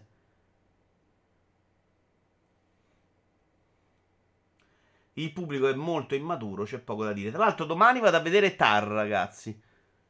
Rimarrò ucciso dalle sue 2.38, ma ci vado. Stone è un buzzurro e mi ha risposto che, che teme la palla al cazzo e non viene. Esatto, se un'azienda genera un bene è perché c'è richiesta. I videogiochi non sono da meno. Ma infatti, poi vabbè, lo di pizzo, gente morta riportata in vita per recitare fare il brezzo. Proprio sfruttamento del lavoratore da parte del padrone. Io vedo quel livello là. Signor Good, poi io oh, ti faccio una distinzione, però. Se lo fa, se Bruce Willis fosse capace di intendere di volere, lo fa. A me me ne frega niente. Ma dopo morto, sai che mi dà più fastidio? Perché non è nemmeno lui a decidere. Lì è la tua immagine che viene data ai parenti che decidono di farci il cazzo che vogliono. Quella roba non dovrebbe essere consentita. Quantomeno dovrebbe, almeno dovrebbe. Attenzione, God della Lazio in 10 contro 11 a 3 minuti di recupero. Ciretto! Mitico! Vaffanculo, si è sbloccato.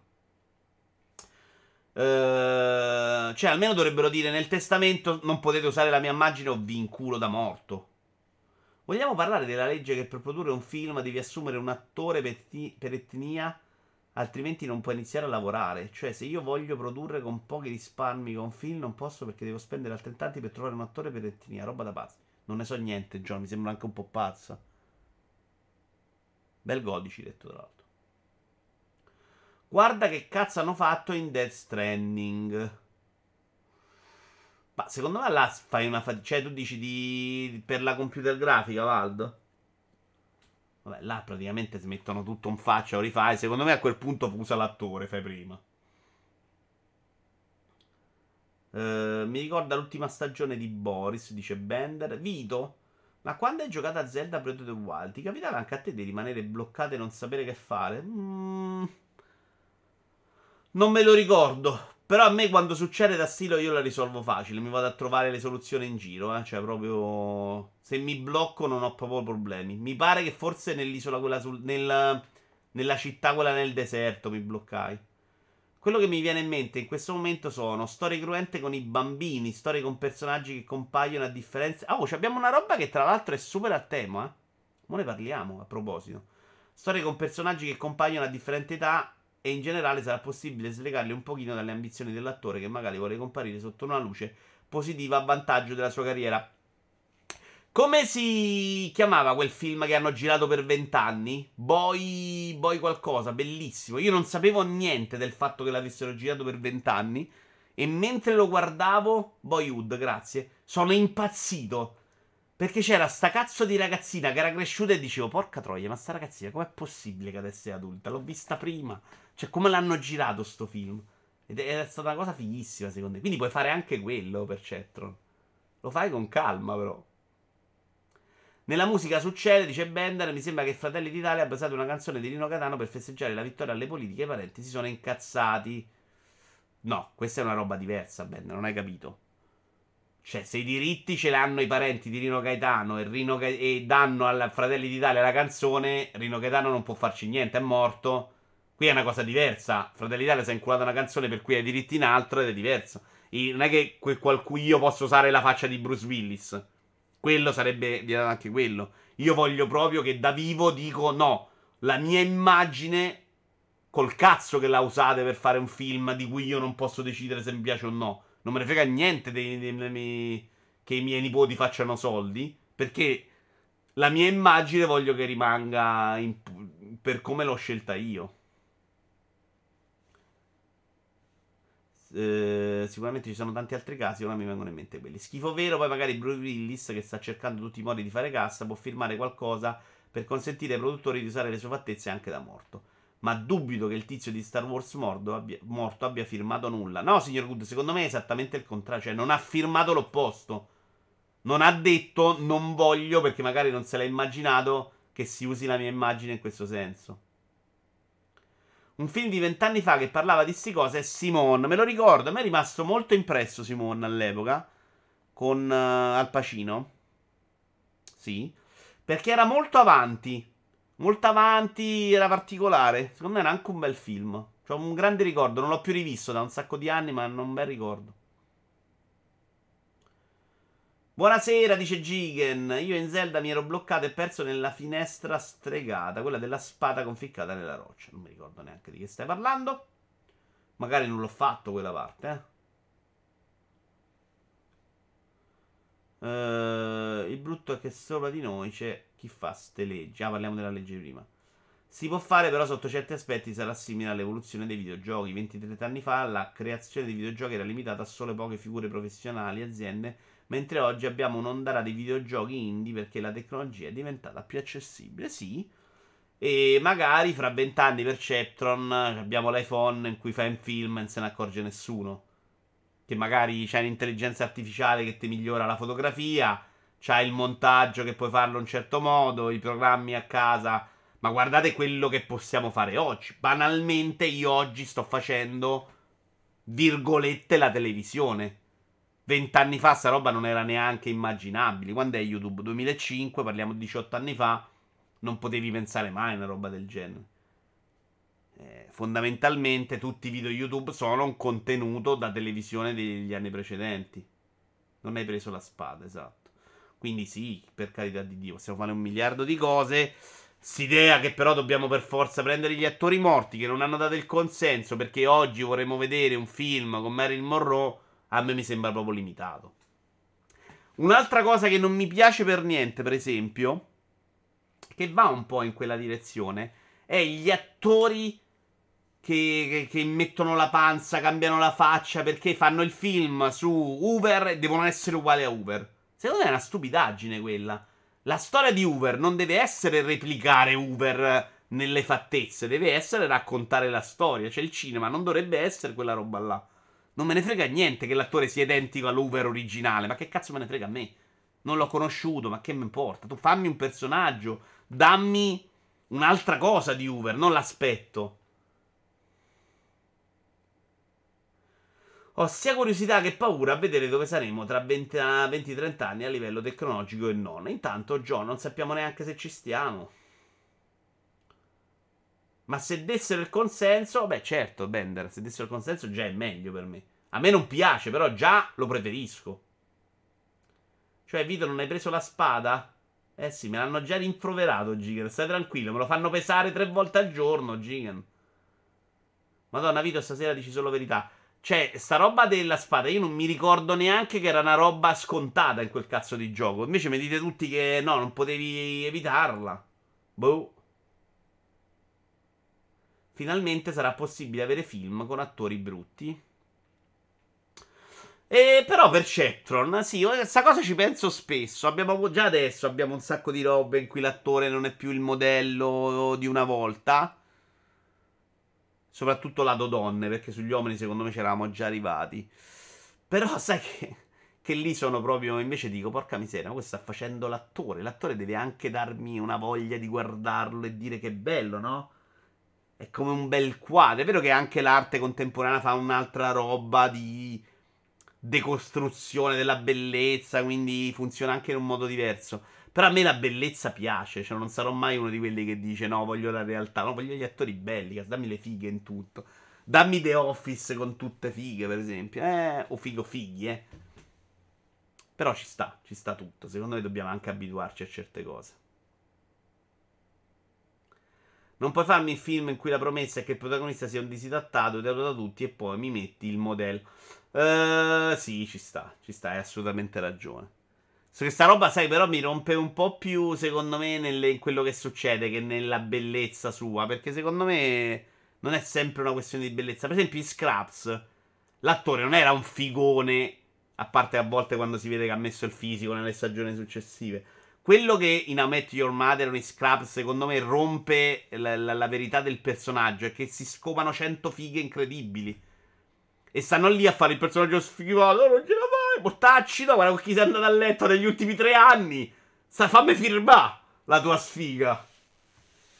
Io sono più per gli attori carismatici che belli. Poi, se hanno entrambe le cose, sti cazzi, dice Gigan. Parlando di questo, di un argomento un po' diverso, però passiamo a Brunetta. Abbiamo due argomenti. No, aspetta, me ne sono perso uno. E dove cazzo stava l'argomento prima? Ah, me l'ero perso prima.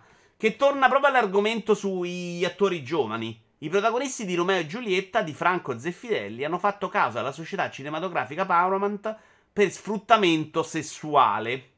I protagonisti del film Romeo e Giulietta di Franco Zeffirelli, Olivia Assi e, Leonard Whiting, hanno fatto caso alla società cinematografica Paramount Pictures sostenendo di essere stati sfruttati sessualmente durante una scena di nudo nel film. Assi aveva 15 anni e Whiting 16. Chiedono un risarcimento stimato in più di 500 milioni di dollari sulla base dei danni emotivi che dicono di aver subito e delle opportunità di lavoro che avrebbero perso. In particolare, secondo i documenti depositati in tribunale in California, Zeffirelli avrebbe assicurato a entrambi che nel film non ci sarebbero state scene di nudo, ma nei giorni finali delle riprese li avrebbe pregati di girare la scena nudi. Mm, altrimenti il film non avrebbe avuto successo mm, virgolettato come se l'avesse detto assolutamente lui. Zeffirelli inoltre avrebbe mentito sul tipo di inquadrature che stava girando e di fatto avrebbe filmato scene di nude senza che loro sapessero. Allora, perché lo fanno adesso? Perché mi pare che nello stato in questione erano al limite con la prescrizione. Quindi c'è un motivo Per cui è adesso, non domani e non ieri. Il punto è. La prima cosa che, che, che, che di reazione che abbiamo tutti è: ma poi hanno a rompicoglione adesso per 1100 anni fa? E loro l'hanno fatta a Paramount, però. Però è pure vero che se loro sono stati vittime a 15 anni, perché ci dovrebbe stare la prescrizione? Chiaramente qualche pressione psicologica gliel'avranno fatta a 15-16 anni. Era giusto fargli girare questa scena a 15-16 anni? È giusto che oggi consideriamo ancora la, la, il momento in cui siamo liberi di decidere a 18 o a 21 anni? Perché secondo me questa è una decisione che a 16 anni, 15 già magari no, ma a 16 dovresti poter prendere. Cioè, voglio fare la carriera d'attrice acce- o attrice o attore. Sull'attrice è più complesso perché c'era tutto un discorso che abbiamo visto venire fuori solo di recente. Quindi pensate quanto cazzo di, di pressione c'era all'epoca. Però facciamo finta che non c'era quella pressione. Quindi prendiamo il ragazzo. A 16 anni, secondo me, una decisione del genere puoi prenderla. Di accettare o no compreso rinunciare a fare l'attore perché dici no a Zeffirelli. Mo, sicuramente questi hanno sparato 500 milioni forte perché andranno a un accordo consensuale a cifra più bassa, secondo me. Però, oh. In teoria dovrebbe essere il genitore o il tutore legale a proteggerli da queste situazioni. Vero anche questo, Perceptro. Vero anche questo. Eh, sì. Andiamo però al punto. Cioè, ha senso farlo dopo 8 anni? È giusto farlo dopo 8 anni? Cioè, però se, se, hai trovato adesso il coraggio, in generale, mi metto a tutte le situazioni possibili, vittime che trovano il coraggio mille anni dopo esistono. Cioè, prima sei magari nella vergogna, non te la senti, c'hai un altro tipo di pressione, sei in difficoltà non c'è l'opportunità, non conosci l'avvocato giusto, possono essere mille motivi, secondo me non va neanche limitato. Non va neanche pensato quello che ho pensato io e che avete pensato magari molti di voi, cioè, eh vabbè adesso vuoi via i soldi. Perché magari, cioè, l'hai subito. Per me sì dai, se come dicono loro l'abuso c'è stato, lo fanno ora e ci sta, esattamente. Cioè, come fai a dire no a prescindere? Però eh, lì vedete quanto siamo abituati a ragionare in un certo modo. La prima reazione mia, adesso non voglio parlare a nome vostro, ma secondo me qualcuno di voi, più di qualcuno, avrà fatto quel ragionamento. La prima reazione è sempre proprio quella da animale bastardo porco, guarda. Eh. C'è sempre questa reazione da dire stai a acchiappare i soldi, devi stare zitto, l'hai fatto, l'hai fatto per soldi, non romper ca. Poi vai a pensare, ma questo c'ha 15 anni. Lassi era la ragazza, sì. La ragazza ha 15 anni. Questo discorso è strano, sono usciti tutti fuori nell'era del politically correct, non sono usciti scremati anno per anno, tutti insieme come le pecore. Eh, John, però esattamente in questo modo funzionano queste cose. Cioè, quando il sentore comune lo fa passare non come una roba fuori dai canoni, ma come una roba accettabile, magari trovi anche il coraggio per uscirtene fuori.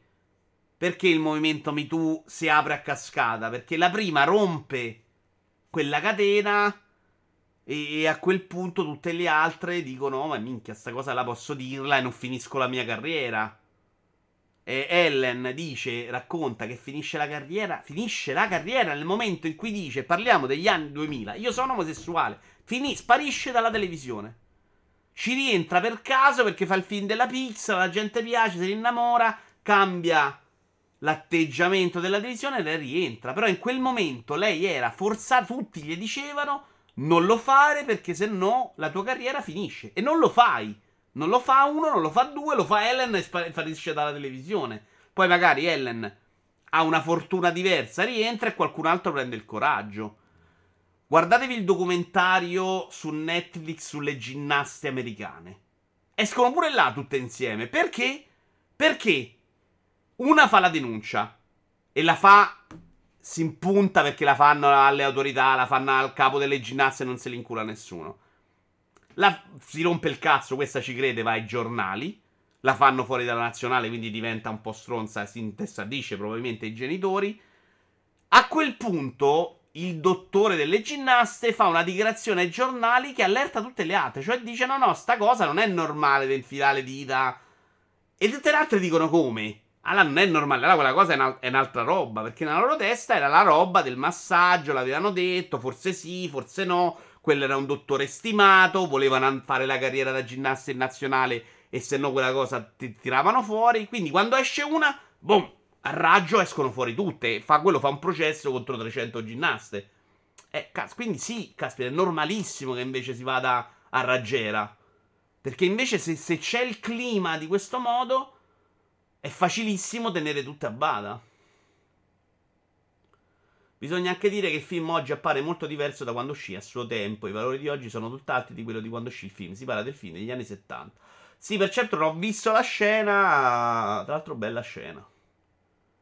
Se uno trova il coraggio dopo anni ci sta, ma quelli che si accodano solo perché hanno trovato un portastendardo, capisci che agli occhi della gente fa la figura della pecora che segue la scia e basta. Poi può essere vero e tutto che hai subito abusi, ma tutti insieme così dà un'impressione sfalsata. Non lo so, John. Secondo me invece è proprio difficile fare il portabandiera. Quindi molti si accordano perché è difficilissimo fare il portabandiera. Nella nostra vita, secondo me, poche volte avevamo quel coraggio in un sacco di decisioni. All'epoca c'era una sensibilità molto diversa nei confronti dei minori, per carità, se la legge glielo permette, facciano causa, dice Bender. Vero che c'era sensibilità diversa nei genitori, secondo me anche nell'atteggiamento di, di, di mia madre con me, c'era un atteggiamento molto diverso da quello che uso mia sorella con i figli, o con io con i miei nipoti. Proprio d'atteggiamento protettivo diverso, cioè lì era proprio io sono il genitore, tu sei figlio mio, sei mio, fai quello che dico io, non rompi il cazzo. Io non ho scelto di essere alto o basso. Brunetta, dal po- sempre dal posto. Io non ho scelto di nascere alto e basso. Qui parla perché ha fatto un'intervista e si è anche commosso. E mi è un po' dispiaciuto perché effettivamente. Lì siamo proprio dei buzzuri maledetti. Io non ho scelto di nascere alto o basso. Io sono responsabile delle mie idee. Que- non mi piace Brunetta in generale, eh? non parlo di estetica. Però, secondo me, ha ragione delle mie idee, di quello che ho fatto, di quello che faccio, della mia storia, dei miei libri. Io sono responsabile di questo, ma non di essere tappo o nano. Vedi che bello che posso dirlo? Non mi era mai successo. Grazie Lucia, credo a Lucia Annunziata. È una vita che io vengo violentato per la mia altezza, o meglio per la mia bassezza. Nel senso mi dicono tappo o nano e ho sofferto su questo e continuo a soffrire. Non mi è passata. Ha detto Brunetta. Poi ha aggiunto di essersi abituata ai commenti sgradevoli sulla sua statura e di avere ormai le spalle larghe dopo molti anni di carriera da personaggio pubblico e politico, dicendo di essere dispiaciuto più che altro per tutti quei bambini e bambine che non hanno avuto la fortuna di essere alti e belli e che soffrono per questo. E questa è una roba su cui dobbiamo, su quello che vi dico che mi sono vergognato, mi vergogno del mio passato, su, che poi le ho anche subite, eh, per carità di Dio. Cioè, io ero alto 1,20 m fino a terza superiore, insomma, non è che adesso sia un gigante, però ci sta. E secondo me dobbiamo riflettere un po' più tutti su questo. Sono con te. Ecco quando dico questo eccesso di sensibilità di oggi, secondo me non è mai un problema. Anzi, era molto più un problema quando sensibilità non c'era su niente. E mentre sulle donne abbiamo oggi un, magari un'attenzione diversa, l'abbiamo avuta in passato su alcune cose, su uno grasso maschio su nano. Uh, adesso non voglio dire che i maschi sono attaccati in generale, però anche quello secondo me dovrebbe entrare nel giro dell'attenzione. Non è vero che se fai una battuta a uno ciccione va bene, se cicciona no, capisci? Non so se mi spiego. È chiaro che, che non contesto mai alle donne di esagerare. Però è pure vero che invece dall'altra parte spesso noi facciamo una roba che diamo per scontata perché siamo ancora con questa concezione che l'uomo ha le spalle larghe, sta roba la deve accettare, e amen, va bene così. E non è mai, secondo me, vero. La cosa lampante di Brunetta è con coglione una statura. Ok, questo non posso discuterlo bene, sinceramente. Però secondo me sulla... Molt, molte volte si prende in giro per altro, anche Brunetta. Il peso e l'altezza sono due cose diverse. Uno lo puoi cambiare. Eh, però questa, questa è sbagliata anche questo per certo. Sì, vero. Però non è vero che sia la roba per forza. E questo è, è l'errore che dico sempre. Si dà per scontato che sia una colpa. E invece non è vero. Come però da un alcolista non ci vai. O da un fumatore non ci vai. Ciao, Aga. A dire, eh, però puoi smettere. Eh, eh no, poverino è morto d'umore, capisci? Sta roba secondo, è, è, vero che è così in parte, perché comunque quella cosa può essere difficile, può essere una persona che non ce la fa, E non è vero che, che, tu sei uguale a me sull'argomento, perché magari tu sei uno che mangia tre volte quello che mangio io mentre ingrasso. Non mi sto mettendo io, perché per me è proprio un problema invece di mangiare. Però secondo me la, si colpevolizza un sacco questa cosa, che non ha nessun senso. Secondo me anche quello non è giusto. Si dà per scontato che sia una responsabilità eh, il peso. E invece a volte lo è, a volte non lo è, a volte c'ha delle conseguenze diverse. Per me è un problema che posso risolvere. Chiaramente, come tutti potrebbero smettere di fumare in 5 minuti perché è una dipendenza ridicola. Così come tutti potrebbero smettere di bere perché è una dipendenza un po' meno ridicola, ma ridicola lo stesso. E il cibo invece può essere un problema di altro tipo. Anche l'altezza si può cambiare con operazione. Tipo London. Quella roba che ti mettono le giunzioni. Cioè, non mi sembra neanche una roba economicamente facilissima. Chiudiamo la video in diretta di oggi sperando di tornare a farlo con più frequenza. Alla fine è uscita anche una bella puntata oggi, dai. Un po' poco chiacchierata, però bella. Forse perché gli argomenti erano un po' passati, però dai, cerchiamo di farlo più spesso. Purtroppo adesso avete visto, la mia settimana si è riempita proprio di brutto. Cioè, oggi lo sto facendo con la Lazio, me ne devo sbattere della Lazio. Imbrattare i girasoli aiuta la causa ambientalista? In molti si sono chiesti se iniziative di questo tipo, ovvero avete visto, no? Quella cosa che è successo, sono andati là gli attivisti, in, addosso un vetro e hanno tirato della roba e là Salvini continua a fare il fenomeno, magari si risponde, eh, i quadri non c'entrano niente, anche la causa. E adesso ne parliamo. In molti si sono chiesti se iniziative di questo tipo aiutino davvero gli attivisti a sostenere le loro cause o se non siano banalmente una distrazione da quest'ultime. Secondo molti, imbrattare un'opera d'arte non è una scelta condivisibile per portare avanti istanze anche molto importanti come quelle per la preservazione dell'ambiente. Chi sostiene l'utilità di queste iniziative segnala invece come servono a far comunque parlare e a dare rilevanza a gruppi che altrimenti non avrebbero visibilità e che ritengono di condurre campagne per migliorare il mondo. Alcuni studi nelle scienze sociali hanno evidenziato come i gruppi radicali non violenti siano positivi per portare avanti determinate cause, Secondo queste ricerche, le loro attività non allontanano le persone dai principi per cui si battono e semmai favoriscono un loro avvicinamento alle correnti meno radicali dei movimenti. Intanto ne stiamo parlando. Oggi io ne sto parlando. È vero che oggi, per esempio, non entreremo nel, nell'ambito del, del, del, del, problema, del perché lo fanno, però comunque questa roba entra nel dibattito. Se non lo fai, nessuno ne parla, amen. Quello che, che, che, che dicono, quelli che, li contestano, secondo me dicono una vaccata incredibile. Cioè che devi fare la protesta senza rompere i coglioni a nessuno. Signori, vi dico un dato di fatto importante nella storia dell'umanità. La protesta funziona se rompi il cazzo alla gente. Che sia uno sciopero di autobus, che sia mettersi a quattro zampe sul raccordo, eccetera, eccetera, eccetera. Lì c'è un discorso di pericolosità e anche di smog che crei perché stanno in fila che eviterei in generale la vernice sul quadro che non rovina un cazzo, che c'è un vetro, eccetera, eccetera, che sti cazzi, cioè alla fine ti sei assunto la responsabilità, probabilmente te fai pure qualche... finisci nei registri penali, non credo che vai in galera, se non rovini l'opera d'arte ovviamente. Pagherai pure i danni, ci hai rimesso in prima persona, il quadro non l'hai rovinato, hai fatto solo parlare, cioè qual è il dolo reale? Il fatto che poi viene emulato e qualcuno finisce per rovinare un quadro, quello sì. E quello però deve essere condannato, non questo secondo me. Quindi per me, finché non vai a rovinare l'opera d'arte, non me ne frega un cazzo. Cioè, ci sta pure che rompi i coglioni. Cioè, esattamente la protesta è una rottura di coglioni. Se no, non arrivi. Se ti metti a protestare dentro casa tua, sei quello su internet che scrive il tweet. È un fatto che abbiano riportato nel dibattito pubblico l'argomento. Hanno funzionato. Signor Good, però non è verissimo se la vai a analizzare. Perché adesso noi, per esempio, non stiamo parlando della causa di questi attivisti. Stiamo parlando degli attivisti. che è un altro argomento. Oggi noi parliamo di questa cosa e non parleremo del motivo per cui l'hanno fatto. Quindi serve quello che dice nell'ultimo pezzo sugli studi sociali che qualcuno sente il problema e magari va a cercare di capire effettivamente quale, fu- quale sia il problema e magari si uniscono alla causa, di cui altrimenti non avrebbero sentito parlare. Il, la roba sull'allevamento intensivo è un problema che molte persone non conoscono. Perché non gli viene raccontato, perché fa comodo a tutti mettere la carne nel congelatore dei supermercati a mucchi e non farla sembrare un animale. Se quello lo facessi arrivare, probabilmente si consumerebbe meno carne, carne perché ci sarebbero delle persone che non riuscirebbero a, a venire a patti con l'idea di sta mangiando agnello che è un cucciolo che hai fatto crescere apposta perché vuoi ammazzarlo. No? Allora a quel punto funzionerebbe. Mi sono spiegato cosa intendo?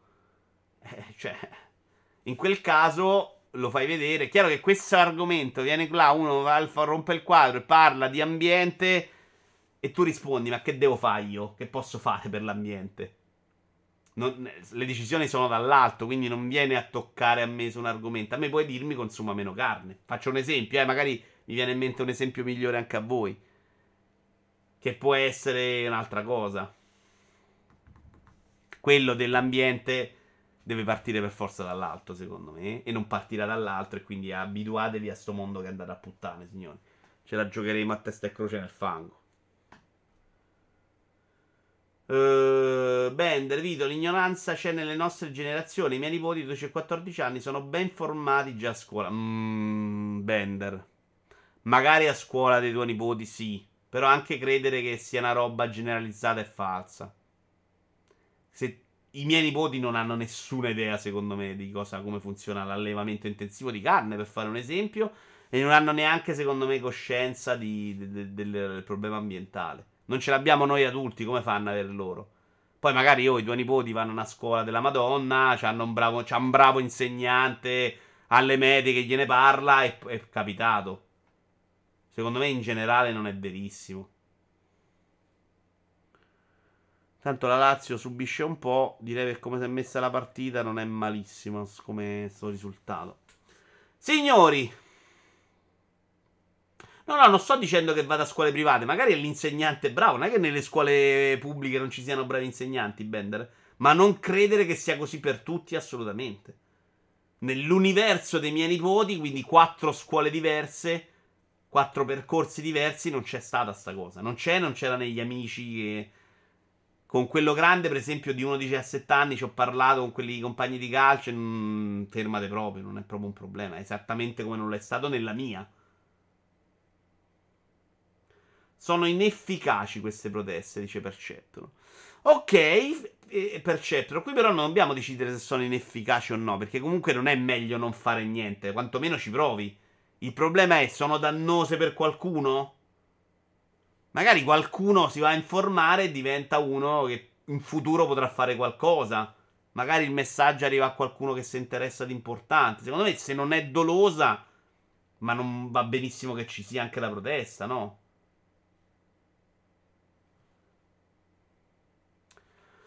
Detto questo, io vi saluterei perché sono un po' stanchino. Abbiamo fatto due ore E anche doloso in certi casi. E quello però è un altro discorso. Io parlo di robe in cui non è doloso. Cioè... Eh, di robe in cui il quadro va sul vetro, la vernice va sul vetro e anche sti cazzi. Ecco. Allora... Ci sono un sacco di persone. Ma Vikings gli abbiamo fatto 10 raid. Tony gli abbiamo fatto il raid di ieri. Uomo gli abbiamo fatto l'altro ieri. E I server raid li abbiamo fatto di recente. Ci facciamo il vecchio. Sto facendo un sacco di live se faccio tutti questi raid, però. Eh. Il vecchio nerd.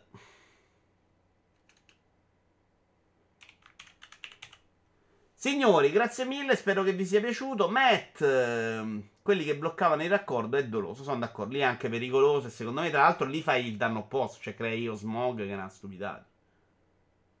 Non è doloso in particolare, se non succede niente, però il rischio che possa diventare molto pericoloso c'è.